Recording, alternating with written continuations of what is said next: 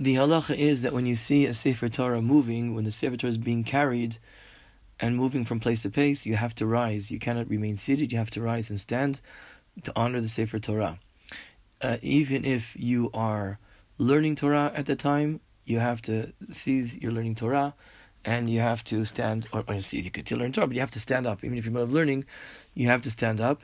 Even if your, your your nose is in a book, but you hear the noise, you know, you hear the bells clanging and people moving it, you understand they're moving the Sefer Torah, you have to stand up. You have to stand up for the Sefer Torah if you're in the same reshut, in the same domain as the Sefer Torah is. Uh, for instance, if the Sefer Torah is being carried in the shul from the Aron Kodesh to the Bima, everybody in the shul has to stand up. That is considered to be the same domain. What happens if you're outside the shul? Sometimes they're carrying, you know, a Sefer Torah from a shul to another shul or whatever they're doing, and, and you see a shul being a Sefer Torah being carried outside, and you're outside, then you have to stand up. If the Torah, if you're very very far away, over 100 meters away, you don't have to stand up. But uh, if you're outside and the Sefer Torah is outside, you have to stand up. If you're outside of the shul and you see that inside, you see the shul, they're moving the Sefer Torah, um, yeah, uh, you during through the window, you see through the door that they're the Sefer Torah, you don't have to stand up. This is considered to be that you're in a different domain. Uh, and if you're even inside the shul, and they place the Torah on the bima, or you know when they pick up that they do Hagbah, got to stand up. When they, the guy doing the Hagbah sits down, you can sit down because at that point in time the Sefer Torah is considered to be at the place which it's meant to be, and therefore you don't have to rise during that time. Um, when they open up the Aron Kodesh, you know, these open up the Kodesh of Yitzaron, you say Tzaron, etc. So Al Pidin, you don't need to stand. The minhag is people do stand, and it's a nice thing to stand.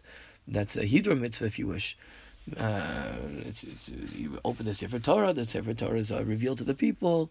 It's either mitzvah, it's a nice thing to stand. Al Pidin, you don't have to. Why? Because at the moment when you open the Sefer, the Aron Kodesh, so the Sefer Torah is not being moved. It's in the place which is Aron. That's its place. It should be there. And you're considered to be to be a different domain because the Sefer Torah is in the Aron and you're in the Shul. Al Pidin, then you don't have to stand when the Sefer Torah, when the Aron Kodesh is merely opened. Only, as I said, when you have to bring the Sefer Torah moves, that's when you have to stand.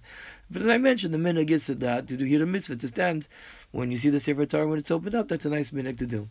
Uh, certainly, if it's very difficult, you're not well or something like that, and you can't stand, then then uh, then. Um, then you can sit down when they take the Sefer Torah out and they start carrying it to the bima. You should make an effort uh, to stand. Uh, according to what we said right now, that the main mitzvah to honor the Sefer Torah is when you is to stand. You need to stand when the Sefer Torah is moving. So lichara, you can make a kash and say, you know, during hakafos and simchas Torah, the the Sefer Torah, the Sefer Torah moving, al kafas, the Sefer Torah moving it. They're not in one place; it's moving around.